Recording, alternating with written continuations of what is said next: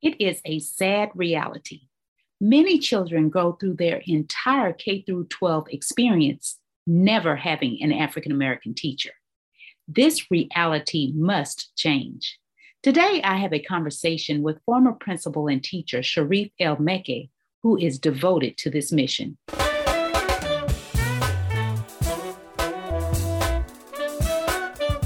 Welcome to the Empowerment Zone with Ramona Houston, where we zone in on Black and Brown relations and our journey to empowering our communities.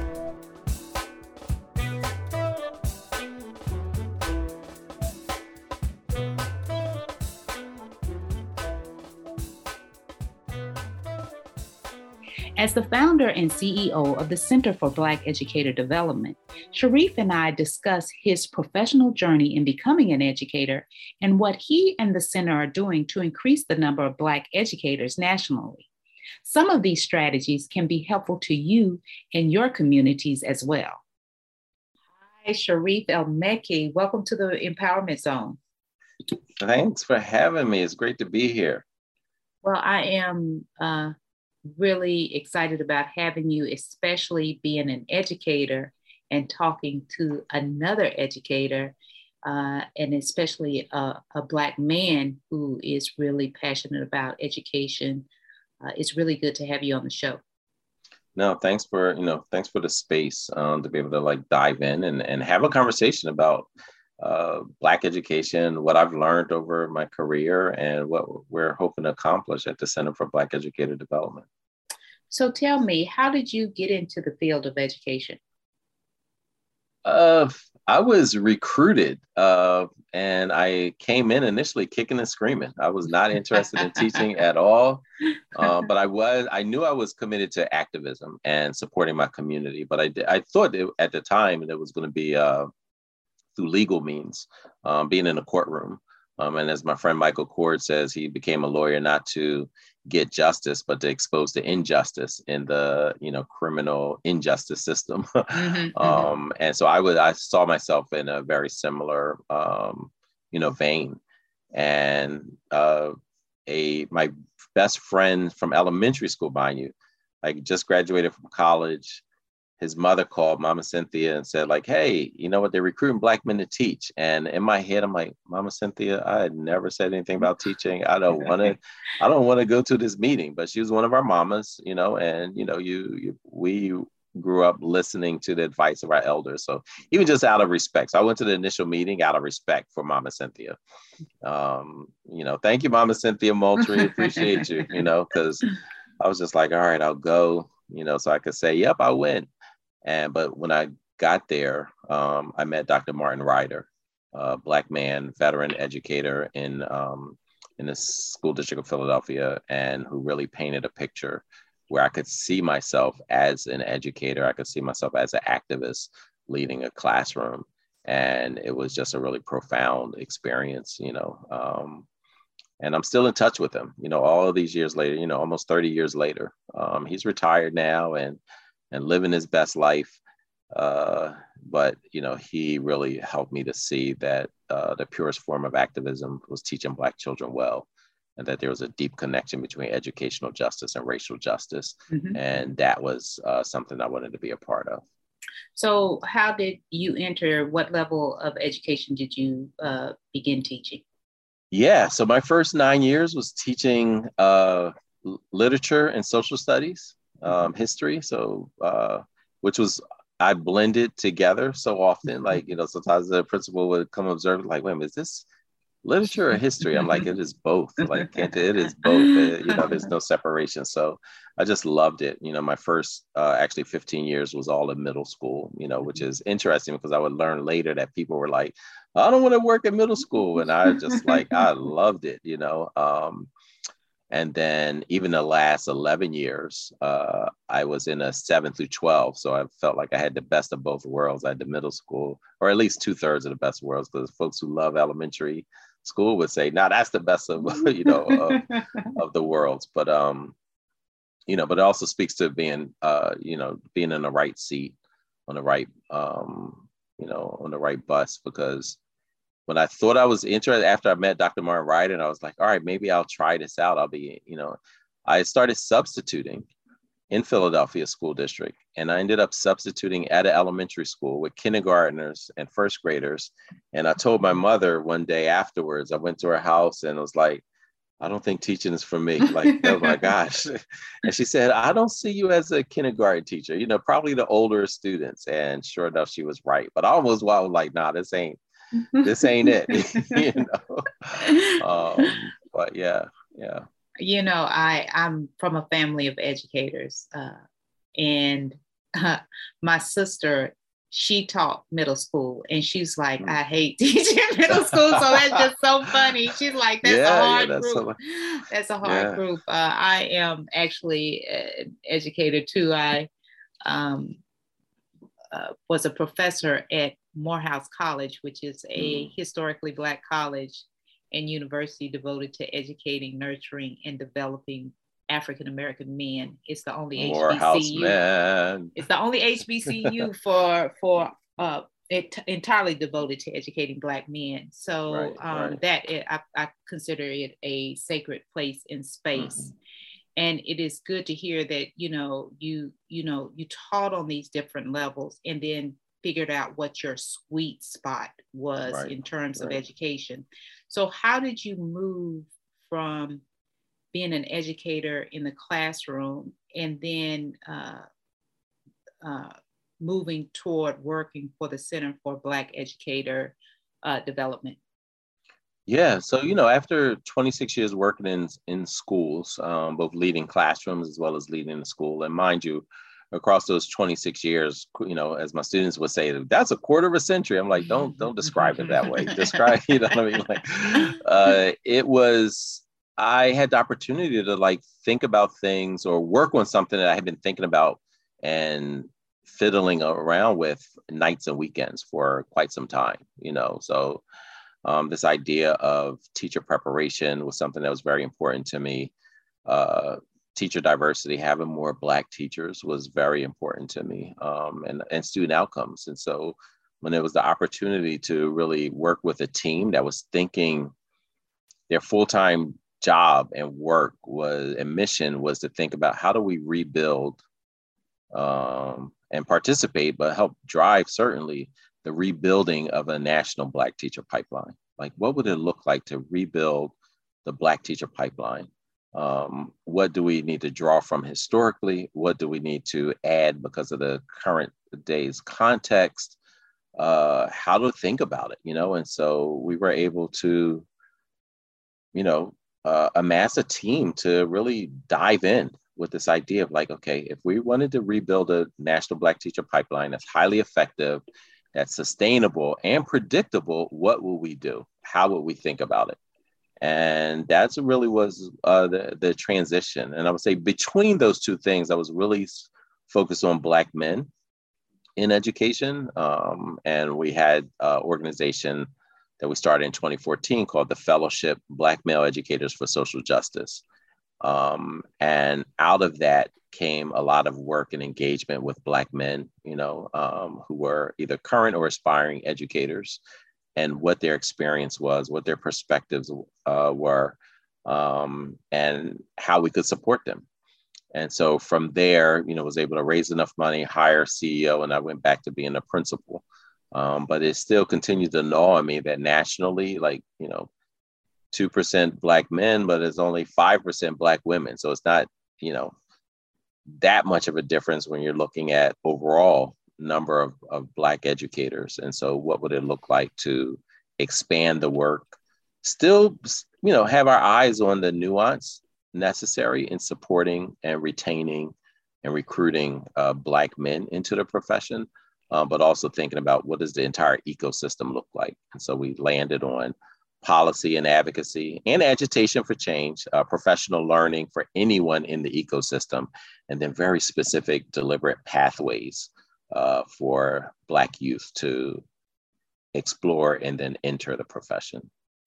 Wow, those statistics are amazing. I thought it would have been many, many more uh, Black women as teachers than men. Uh, but that mm-hmm. is a very close percentage when you talk about 5% versus 2%.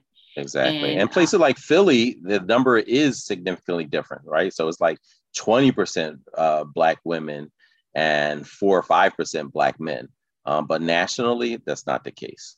Wow. Um, that's interesting to hear, especially, you know, with me being a historian uh, and understanding education, uh, the educational profession used to be one of those treasured professions in oh, the, yeah. the African American community. In fact, you know, uh, it was at one point considered one of the uh, upper kind of professions you could pursue the minister right and the teacher mm-hmm. and they mm-hmm. were the most respected in the community and to see yeah. how that has become devalued in our community is amazing and when you even look at it beyond african americans and look at it in the afrocentric context you know the the the teacher was one of the most respected in the community if you mm. look at uh, the the the African community in general. So yeah, it's really yeah. great to hear that the Center for Black Educator Development is really reimagining uh, what Black education is and should be today. And uh, it's so important to have these images that look like yourself in education. I know I went through, um, I'm from a small town called Brownwood, Texas, and I only had from first to 12th grade, I had one Black teacher in the sixth grade and no Black male teachers. It mm-hmm. wasn't until I went to college, a historically Black college in Atlanta, Georgia called Clark Atlanta University, mm-hmm. that I was exposed to my first Black teachers. And I can remember, I was describing this recently, seeing the just looking at my teachers like I couldn't believe I had a black English teacher, a black math teacher, right, you know, right. and what impact that made for for me as an individual educationally and professionally. So when you look at those pipelines, which now we really regard them as pathways mm-hmm. um, to the education profession. What is the center doing in order to uh, increase the interest and access uh, for people who want to pursue careers, to, to kind of guide them, excuse me, into careers uh, in education? Yeah, 100%. You know, and, and I got to shout out Clark University. Um, in Atlanta, you know, one they're partnering with Morehouse, um, where you also, you know, had a connection as a professor, um, and New Leaders to, uh, which is a nonprofit. Uh, so the three, those three uh, entities are coming together to support and develop and certify, uh, you know, uh, Black leadership for schools, mm. which I think is absolutely important. Is one of the ways to help recruit and retain because mm-hmm. um, there's a lot of research that shows, you know, uh, uh, Black principals are more likely to hire, support, and retain mm-hmm. uh, Black educators, you know. Mm-hmm. So, and they tend to be in Black school, you know, schools serving Black communities as well. So that's one thing. Um, just wanted to shout out. Uh, and then the Center for Black Educator Development, like how we look at pathways is really that early exposure as well as clinical experiences. Mm-hmm. And so how we're thinking about it is like, what would it mean for a high school student to have early exposure and clinical experience as they're exploring the idea of teaching, right? And we know that for a freshman in high school, sophomore in high school, it may be really early for a lot of them to say, oh yes, I'm committed to teaching for 10 years. Uh, but what we often also see is that they don't even have exposure to what teaching might look like. What is the mindset for a, a, a an effective teacher? What is it? Um, they often, there's also this assumption that oh, you know about education and teaching because you were a student for all these years, you know. So you graduated high school, you were in school, so you already know what teaching is. But they actually have no idea about like what lesson planning looks like, what research looks like, what data collection, and all of those type of things at a deeper level than what they experience as a student. Right. It's not often where teachers are and principals are having think alouds as they're doing the work about teaching, right? Like they may have mm-hmm. think alouds about the standard that they're trying to teach about, but not what's the process of actually helping me get from point A to point B as a student? And so that's what we allow them to do. We use uh, kind of this combination. We have a Freedom School Literacy Academy um, that is year round, after school, and in the summertime, where it's based off of kind of, you know, Freedom School traditionally, um, the Black Panther Party liberation schools, as well as the independent Black school movement. Um, so, like the the the work that those teachers did in those three spaces. Um, and we're like, suppose we have a teacher apprenticeship that draws from those, you know, um, historical institutions, and we create a, a teacher apprenticeship, a paid teacher apprenticeship for Black high school youth, Black college youth, right? So even if you're not education major, you're a freshman or sophomore in high school, what type of experience can we provide you where you are exploring what it means to lead a classroom? And so we do that. Matter of fact, yesterday we we launched uh, uh, this day one for FSLA 2022, Freedom School Literacy Academy 2022. Um, and so we have in-person sites as well as virtual uh, site. And what happens is they're actually teaching first, second, and third graders. So they're focused on literacy, positive racial identity development, and then some type of educational activism uh, project. And so that is our Freedom School Literacy Academy. So either after school or in the summer, and the component is intergenerational, high school and college youth working together and being coached and mentored and developed by our staff. And so you figure this intergenerational model, high school and college students teaching first, second, and third graders, being coached by our team and going through this five, six weeks in the summer or year round after school um, during the school year. And that, that component, this Freedom School Literacy Academy, is then married to a course, an elective course. So, which is basically, you can think about it as teaching 101, but from a Black pedagogical framework and a Black historical lens. So, imagine taking an elective uh, while you're in high school that's teaching 101, but not just about what does Horace Mann and Piaget and B.F. Skinner um, and John Dewey say about teaching and learning and education. What did Carter G. Woodson say about teaching and learning? What did W.B. Du Bois say the relationship between teaching and learning? What does Dr. Greg Carr and his research say about teaching and learning? Um, suppose that's what it was grounded in. And so we have uh, what we call LeCount Catto uh, curriculum, which is basically a teacher, the curriculum we use for this teacher academy. So if you're in high school, you can, if you're in one of our partnering cities and, and schools, you have opportunity to take a three-year sequential course as an elective. So you take your math, your history, reading, but your elective, you're like, I'm opting in to take to take this course during the day. Then after school, instead of going to McDonald's to work, I'm actually working in Freedom School Literacy Academy, and I'm I'm teaching first, second, and third graders, and I'm paid to do it, and I'm learning at the same time, and same in the summer. So that's how we look at our pathway. So it's a three pronged, just like our our pillars uplifting the Black Teacher Pipeline is three pillars policy, public policy, professional learning, and pathways. Our pathways as uh, you know, really, really two, but you could look at it as three pillars. Uh, FSLA after school, FSLA, uh, which is one, FSLA after school and during the summer is one. Um, the teacher academy is two.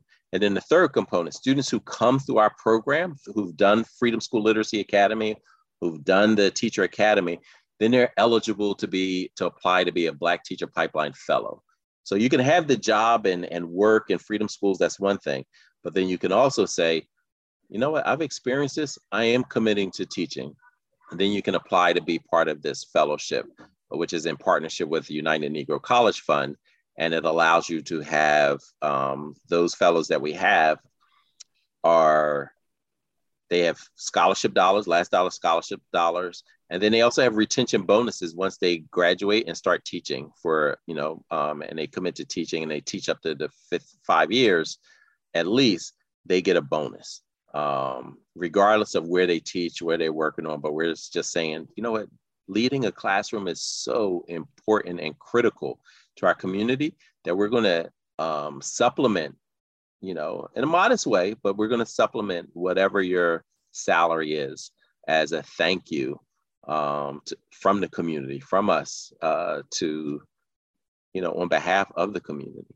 And so those are like the, the components Freedom School Literacy Academy, Teacher Academy, and then the fellowship. I love the um, holistic approach mm-hmm. to thank you the um, guiding people into um, careers in education, public policy, professional learning, and pathways. Uh, those programs, I'm sure, are making an in, impact. And also, just using historically what has worked in the African American uh, yes, uh, community. Yes. When you look Don't at freedom schools, our, our, yeah, our yeah, yeah, yeah, the freedom schools and the Black Panthers with the liberation schools, and it was one more that you mentioned, the independent Black school movement. Yes, right? um, all three have had uh, success in in our community and really uh, not only education, but also in terms of uh, social movements and social justice. Yes. And it, uh, you talked about that previously. Can you expand upon what, how you see teachers as a part of the social justice uh, movement? Yeah, I, I encourage all your listeners to uh, read Fugitive Pedagogy as part of their, um, you know, just readings. Uh, I, I think it really paints a picture of the relationship that you also described uh, that educators, um, that teachers and school leaders had in our community. Um, and this is one of the things that it didn't start post enslavement in this country. This is something that was actually part of our, our African tradition as well. You know, the teacher in that community, the griot, the we know that the first university and first library of the world were also in Africa, right? And so there was always been this deep entrenched um, understanding that education is absolutely critical. It became, you know, augmented in so many, even just a survival, not just envisioning, you know, on a continent of like, oh, this is what we have to do to improve and and create and build and, you know, uh, be a creative, but once we, you know, uh, the middle passage and we're here, things that about the, you know, as Dr. Lassane talks about the Black teaching tradition, where she's drawing on Dr. Gloria Ladson Billings and other folks about like, you know, Lisa Delpit, like, okay, what was teaching uh, during that time? So it may have become strained, but it wasn't broken. That relationship between teaching and learning and community. Uh, and in fugitive pedagogy, it talks about specifically like the you know, just the critical role that Black teachers played in so many movements, you know, in this country, whether it's creating, you know, uh, the idea of public schools, you know, uh, for for everyone, the idea that um, that Black teachers were a big part of the Black Power movement. They were a big part of the civil rights, human rights movement. You know, people. We we took students to the EJI down in Birmingham. Um, uh, Bryan Stevenson's uh, museum. And because a, a, lot of what we wanted to expose them to is like a lot of them knew about the preachers were involved in the civil rights movement. They had no idea about the teachers who were involved in the civil rights movement. And many of them maybe have taken a step back as far as being a public space because they could be fired for for um, being vocal about educational racial justice um, in those spaces. Like so, people know about like Ida B. Wells and her work as a journalist, they don't realize she was a classroom teacher before she became a full-time journalist. She was a mm-hmm. full-time classroom teacher and a part-time journalist. And her advocacy for Black children and Black educators is what got her fired, which ended up in like, all right, I'm gonna do this journalism thing full-time, you know? Mm-hmm. Um, they haven't hadn't heard about like Jo Ann Robinson, mm-hmm. um, who was the organizer for the Montgomery bus boycott before they partnered with Dr. King and you know to take it to another level. Like Jo Ann Robinson was a classroom teacher, mm-hmm. you know, and so like all of these, uh, you know, the very critical role that Black teachers played in in the civic life, in the political life, in the social life of our communities uh, has been a lot of times forgotten, and this is an opportunity to uplift that and honor that and replicate it in many ways. So, what message do you have for those interested in pursuing careers in higher education uh, in excuse me not in higher education but in education in terms of um, uh, black males black women but also those who want to that see the potential in some of the uh, people that they see in moving? Like you said uh, mama cynthia was her name? Oh yeah yeah mama push cynthia you, mama cynthia yeah. pushed you in into education, what what words of advice would you give those people to, tr- to try to get more uh, African Americans to pursue careers in education? Yeah, you know what? I, I would start off with what our high school te- our high school students shared with us. You know, so we had focus groups with high school youth to actually work on this um, idea, and they came up with something very simple, very straightforward, very direct. Um, it, it resonated so well with people beyond the focus group that we actually created a website uh, based off of it. And our and it's hashtag we need black teachers. Hmm. And I thought they were going to come with something gimmicky, uh, uh, says the Ramona, like some smoke machine, gimmicky skits. And they're like, all oh, that's fine and cute, but we want to be direct. We want to be straightforward. We want to convey the gravity of the situation. And these were high school youth. And so we've been really using that and helping them amplify what their voice and what their perspective. And we love it because not only we're intergenerational in creating a pathway to teaching, but intergenerational problem solving as well, because they are actually helping to solve the problem that they're experiencing right now as high school youth. And they're like, yeah, straightforward. Give them the data, give them the stats, tell them what we need, tell the let the community know this is what we need and how they can help. And so one of them is that message is very well, you know, right out of the mouths and action plan of our high school youth. Um, hashtag we need black teachers. Um, I think the other uh, aspect of it is, you know, we, uh, you know, one of our colleagues at the fellowship, uh, Roy Pace, Raymond Roy Pace, talked about, you know, he started doing these organizing why I teach tours, visiting high schools, visiting colleges, and a lot of times what they would talk about is when they would go, some of the youth would be like, uh, you know, they'd be like, who wants to be a teacher? And many hands would not uh, be raised. You know, I can't help but to think about Chris Emdin, Dr. Chris Emdin, who talked about this at several of our Black male educator convenings, the idea of recruiting Black youth to become teachers sometimes is like uh, recruiting someone to return to the scene of a crime, a crime committed against themselves, and having those conversations with youth. But one of the things that seems to resonate, two things seem to resonate with youth, even if they had negative experiences, was this idea consider becoming the teacher you wish you had and knew you needed. Um, that's one, putting yourself in that. But then, secondly, you might be the very person that's needed to be the vanguard for your younger brother and younger sister. If you had a negative experience, can you change it? Could do you see yourself as a change agent within the system and as well as creating a different type of space for your younger brother and sister who's coming behind you? So you can go out, slam the door, and never return.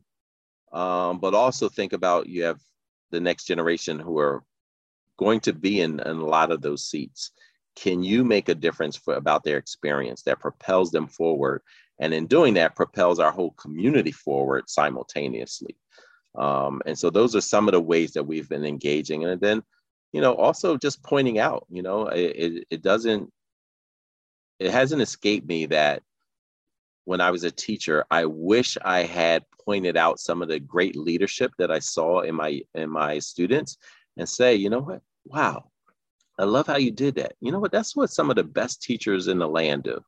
You know, oh, thank you for helping. You know what? That's what. Have you ever considered becoming a teacher? Because that's what I've seen the best teachers do, helping them connect the dots between leadership, activism, uh, socially just mindsets and movements to teaching and leading a classroom. And I think if we can commit to doing that far more often, um, you know, because we it, even the students who say like, I don't want to be a teacher, you know, we're like, hey, how many of you have been looked at as a leader? And a lot of them raise their hand. How many of you have helped a peer, someone younger than you, even someone older than you, with something academic or social? Most of them raise their hand. How many of you love the youth in your community, next generation? You're committed. They raise their hand. How many of you are are want to pursue some kind of ways fighting for educate for racial justice. That's what we say, racial justice, social justice. Vast majority of them raise their hand. We're like, do y'all have a favorite content, like favorite subject? Yeah, they raise their hand. We're like, this sounds like the foundation of a great leader of a classroom. They're like, this ain't tea. I'm like, yeah, no, that's exactly what it is. And so helping to peel, pull the curtain back, um, you know, more um, and help them connect the dots between what's happening, what's needed, and just the colossal role that teachers play and that they play as youth. And of course, we're going to support our youth in doing whatever it is that they want to do, but we at least want to elevate the conversation and invite them into the profession in a, in a variety of ways.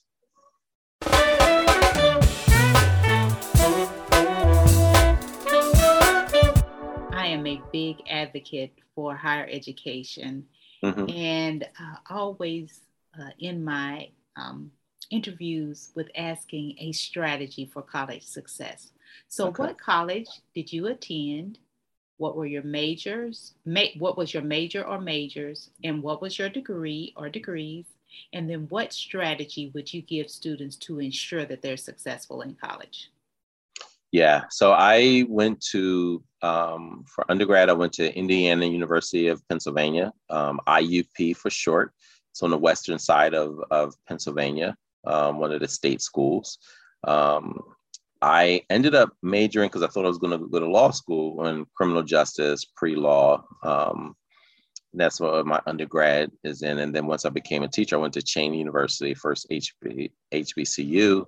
And that's where I got my master's degree in education as, as well. It went back to get my principal certification from Cheyney University as well.